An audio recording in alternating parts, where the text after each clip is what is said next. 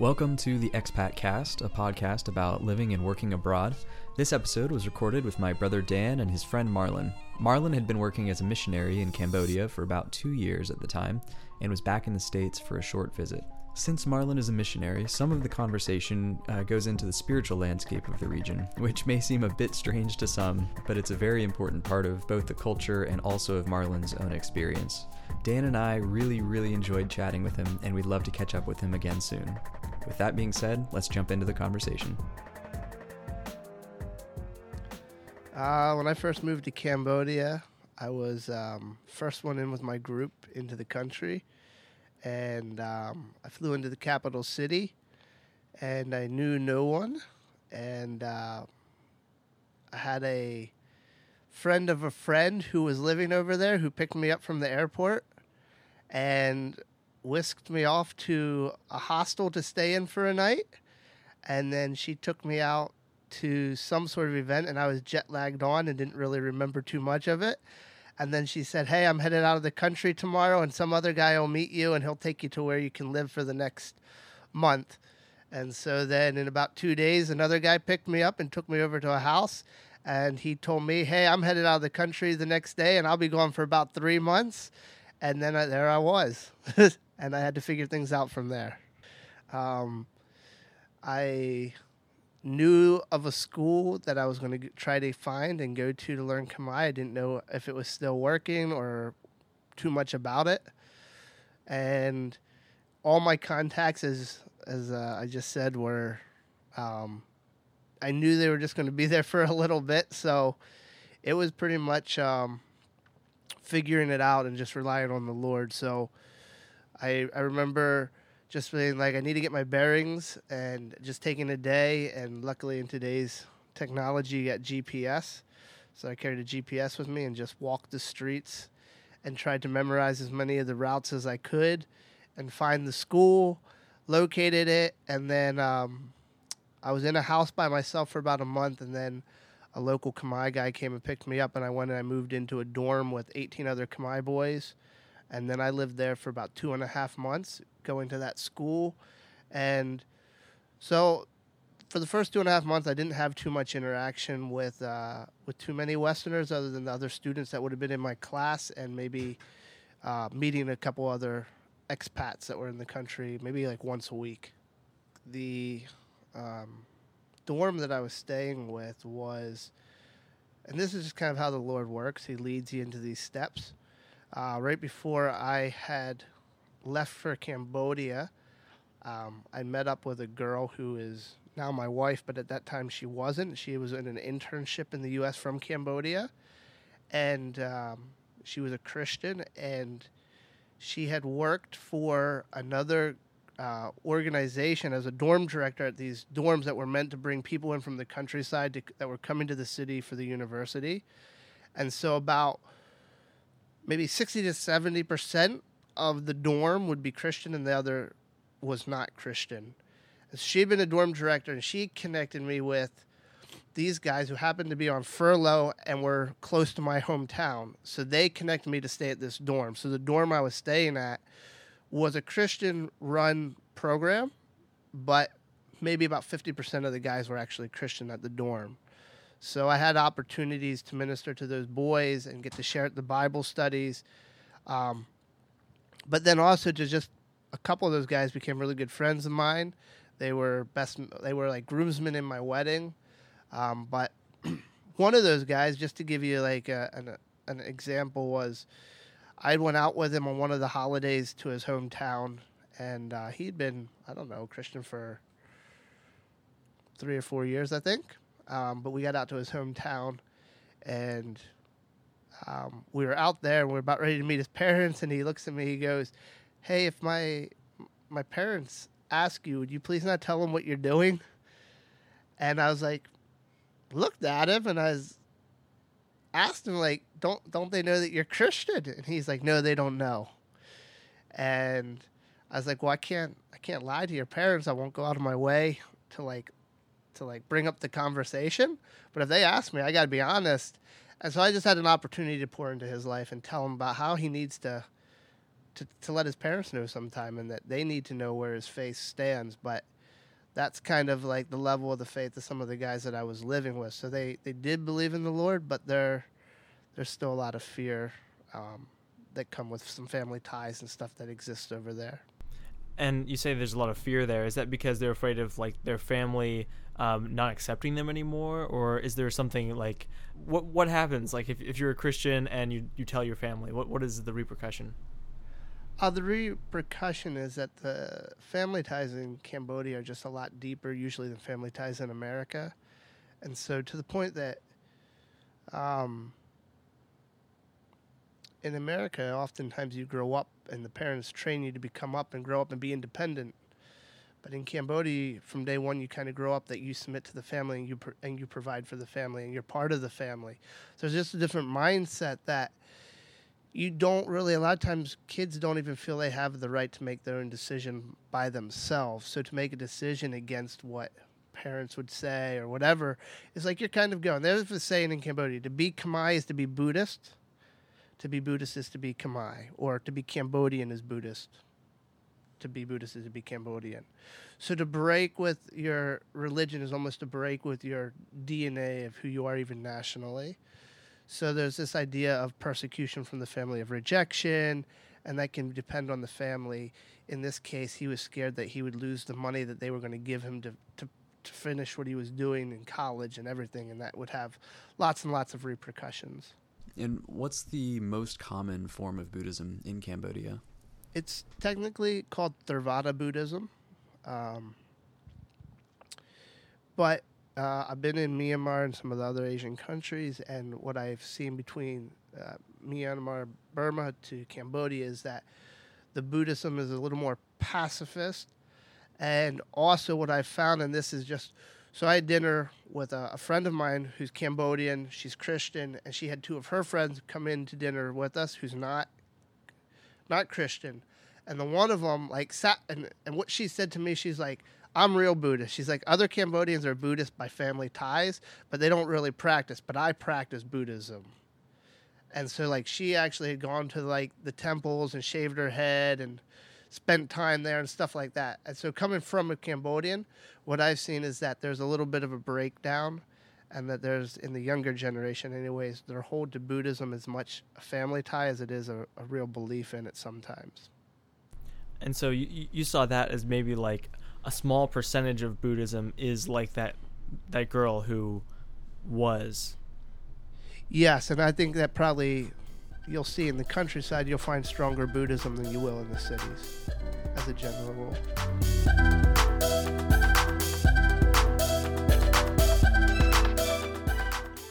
We'll get questions like, um, "Well, I heard that in Christianity you don't honor your father and mother." and honor is a big thing. A lot bigger cultures in it as a general in in Asian Eastern cultures deal with honor and shame, where we we deal with stuff on a legal basis, right and wrong, and so when you get this honor and shame thing. A dishonor to the family is a lot bigger, like than it would be in America. It's kind of hard to understand, but so they get this idea, and so why would you follow a religion that would dishonor your family like that? and um, and so you have things like that, and so then there's places that you can go because you bring up a verse that says, you know, Ephesians says, honor your father and mother. This is the first commandment with a promise, and they have no clue a verse like that exists. You know, they'll see well, and they probably get some of these misconceptions. I can't say for sure, but somebody comes to the comes to the Lord, but now all of a sudden they don't go to the temple to to pay homage to the dead ancestors, which is a spirit worship. Really, and it's a spirit worship. There's this idea that they have a holiday called Pchum Ben, which once a year they're honoring their dead ancestors, and they say that they're released from hell and they come up, and that they need to bring food out to them, and they're guessing where they're going to be, and if they don't give them food, they're going to be cursed for like the next whatever, however year. So they're really, it's really a demonic worship. Um, and so they'll be like, well, they, they don't come to that anymore. They're dishonoring the family. So there is there's a there's a reason some of that comes, but they don't realize the Bible really teaches about honor. Where do some of those like rituals and uh, holidays and things like that come from? Is it from their form of Buddhism or is it something completely different? So one of the things you'll see in Cambodia is that there's a lot of integration. So there's integration. It would have originally been a Hindu nation, integrated Buddhism into it, integrated, and before that would have been a animism, integrated that. So in a lot of these villages, what we see is they say they're Buddhist, but in practice they practice animism and spiritism more than they practice Buddhism. And so you got this weird blend. But on the front, they're Buddhist and they go to the Buddhist temple and they do some of the Buddhist thing. But they go to witch doctors and they go to fortune tellers and they're calling upon spirits and they see spirits. They see, they got, I've run into multiple occasions where they have s- stories of seeing flaming balls come through the village. Could you talk about that a little bit? About two years ago, we ran into a, a fellow.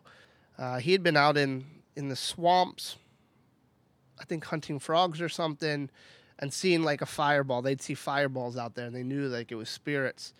And the spirits eventually had like come into him and like they would possess him. That his family knew. Like at times he would just go crazy and he would just like take off running like wild through the city. Everybody knew it. But then some missionaries had come through and preached about Jesus and he had received received the Lord and he found peace and freedom and they left him. And then that night the spirits came back to his house and started taunting him like why did you leave us? Why did you leave us? And they told him we're going to go to your family members and we're going to kill them all tomorrow. So the next day he woke up and he went and he told all his family members and his family members all came to the Lord. And and he's been in his right mind ever since and the whole village knows it. So then there was a piece of property there that they knew the spirits lived in and there was they believed that oftentimes in these trees they'll live in so they knew they lived in this tree. And so everybody was scared because every time someone would go in there to try to cut trees they'd get sick or hurt or so never everybody wanted to touch the property. But he found jesus so he's like he said forget that. He went in and he cut down this big tree. We went to the person that owned the property and he asked if he could cut it down. The guy said well if you can cut that tree down you can have that property because he just didn't believe he could cut it down because of the spirits. So we went in and chopped down that tree, and now there, a church sits on that property, and the church has it.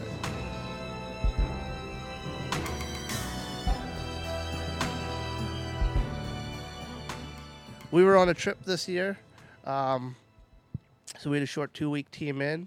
We had two translators lined up for the trip, and the night of the trip, the first translator called us and canceled and said he couldn't make it and he was also going to be our van driver so we lost our van driver. And then the morning of the trip the second translator canceled on us.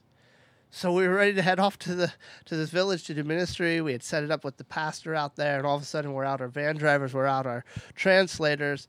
And then um, my wife who was studying she's still in college um, she had felt the Lord moving upon her heart that she was supposed to be on this trip. She said, For, Forget it. I'm not going to go to the university. I'm going to come out and translate. So we had a translator, still out our van driver, and then the first translator called and said, I have a van driver for you, but he doesn't speak any, speak any English. So now we had our driver, we had our translator, and when he came, uh, the tr- first the first guy whose name was Sen, he came and he said, "This is the guy that's going to drive for you." His name is is Mian, which in Khmer means to have. So we nicknamed him with a respectful term, Boo, which means uncle. So we called him Boo Mian, which means the uncle that has, or the rich uncle. And uh, and and Sen told me, he said he doesn't know the Lord yet. Please don't forget to minister to him. And I just kind of said, well, he doesn't yet. And we went off on this trip. And so, the first day or two of the trip, um, every time we go like to a house to house, Boo Mian would just kind of sit in the background, but he'd sit there and just you'd see him listening, uh, but he never really interacted with anybody. And so it was the second, I think the second night of that trip, we had a meeting with the church. We wanted to encourage them, and people from the village had come in, and our team had shared. And after sharing the gospel with them and um, testimonies, they asked if the people had any questions. And the people said they had uh, no questions. So then all of a sudden, Boo Mian from out of nowhere comes into the center of the circle and he goes, Well, if you guys don't have any questions, I have questions. And he continued for 45 minutes to like ask our team questions. And these were like not easy questions. They were questions like, um, one of his questions was about Pol Pot. Now, I'll give you a little. Pol Pot was in the 70s a leader that took over Cambodia and did genocide on the country. Uh, in short, he killed 3 million out of about an 8 million population in a four year span. He was not a good dude, and Cambodians don't really like him for good reason. Uh, so, Boo Mian's question was like, well, somebody like Pol Pot, if would he be able to be saved after doing all the stuff that he's done? And so it was questions like this he was asking, and and the team just took the questions and would go to scripture and would show scripture. After 45 minutes of questioning the team in a such fashion, he just said, "I don't have any more questions. I want to follow Jesus." And so he just he received the Lord, first guy on that trip to receive the Lord, and so about a week later, when that trip was ending, um, we were leaving, and that pastor that we were working there in that village, he had um, he he never had a team come in and like work with him in, in that village ever. So he was super excited, but he started being mopey. He was like, "What are we going to do? You guys are leaving. How are we going to like handle this?" Like it was just kind of this sadness. And Boo Mian stands up and confronts his pastor and goes, "What are you doing? Why are you so sad? Have you not been listening? The Holy Spirit dwells inside of you. You have everything you need, and you need to share it with the people. He's been a Christian for four days and he's got it. He was never supposed to be on the trip. That's what the Spirit does.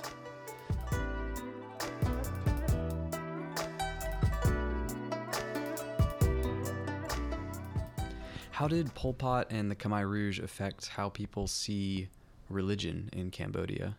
Uh, they were communists pretty through and through. Pol Pot had studied under Marxism in France, and then he studied under Mao Zedong in China, from what I understand. And he had an idea of returning the society back to an agrarian culture. Um, so when he went after the people, if you were educated, like they say that if you had glasses, he was going to kill you. They, he'd feel people's hands if they were smooth. He said you didn't work in the farms, and he'd kill you. If you were in the entertainment industry, he was killing you.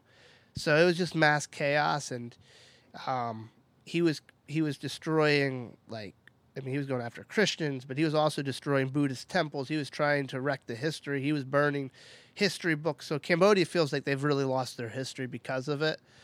Because he would disperse family members from family members. He would purposely break a husband and a wife up and send one to the opposite side of the country and move you out of your hometown just so you knew nobody else and you wouldn't have somebody to partner with and gang up with. And so all of a sudden, for the first time, you had to break down in like family structure, you had to break down in religion. And um, what I think is you see that Buddhism doesn't have the tie that it probably did before the Khmer Rouge. It still has a tie, but because of that, you got a lot of young people that are rising up, and their ties to it aren't as strong. And so there's actually a, a little bit of an opening there, I think, to come in, and that you know they're searching for something to fill that void. I don't know anybody over 30 who doesn't personally know somebody in their family that was commi- killed during the Khmer Rouge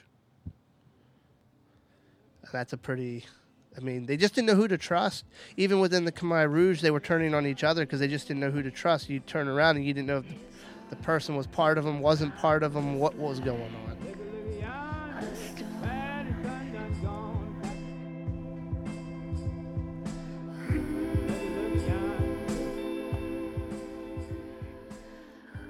So we were in a village this year. Um, and we we had a short two week team in, and uh, we were doing evangelism, and it was the end of the day, and we were just kind of waiting. It was our second day in this village. Uh, we were just waiting uh, for the rest of the team to come in, and we were going to leave. And all of a sudden, the one pastor we were working with just rushes in, and he has this guy on his arm, and he sits down and he says, "This guy just bicycled in from over an hour away." He's been a monk for seven years and he heard there was christians in the area and he has questions for them. And so he sits down and the first question he asks is well i know that buddha was only able to make it to the high heaven but not the highest heaven. What about jesus? That morning we had had devotions to start the day and one of the girls had read out of ephesians 4 And I just felt prompted by the Lord to read a little bit farther. And the few verses I read past the devotion said, out of Ephesians 4, what does it mean that Christ descended down, but that he also ascended up to the highest heaven? And so it was such an awesome verse to be able to go to. I would have never had any other way. Share it with him. He was so open to it. His eyes just widened. And then he wanted to hear about a creator God that he'd never heard before. And started to share about creation with him, me and another girl on the team. And partway, we didn't even get the story finished of creation. And he just like interrupted and he was like, Do you have a book that I can read this with my own eyes? And so we had come my Bible and we got it to him and we finished sharing the story with him. And then the next day he bicycled back into the village and he had read 50 pages of the Bible. And then that evening we were going to have a meeting um, there was a tin roof and it rained. It was so loud you couldn't even hear people speak. But then for about an hour, hour and a half while it rained, we just watched him as he sat and continued to read the Bible. And then day four of that trip, he gave his life to the Lord. To this day, I don't know how he knew we were there because we didn't like publicize it. We didn't let lots of people know we were coming into that village. And he was an hour away. We tried to follow up with him and we drove and we drove and we couldn't get to his village and it got dark on us. And later, some of our guys connected with him again but he was a good distance out there, and I don't know how he found out about us.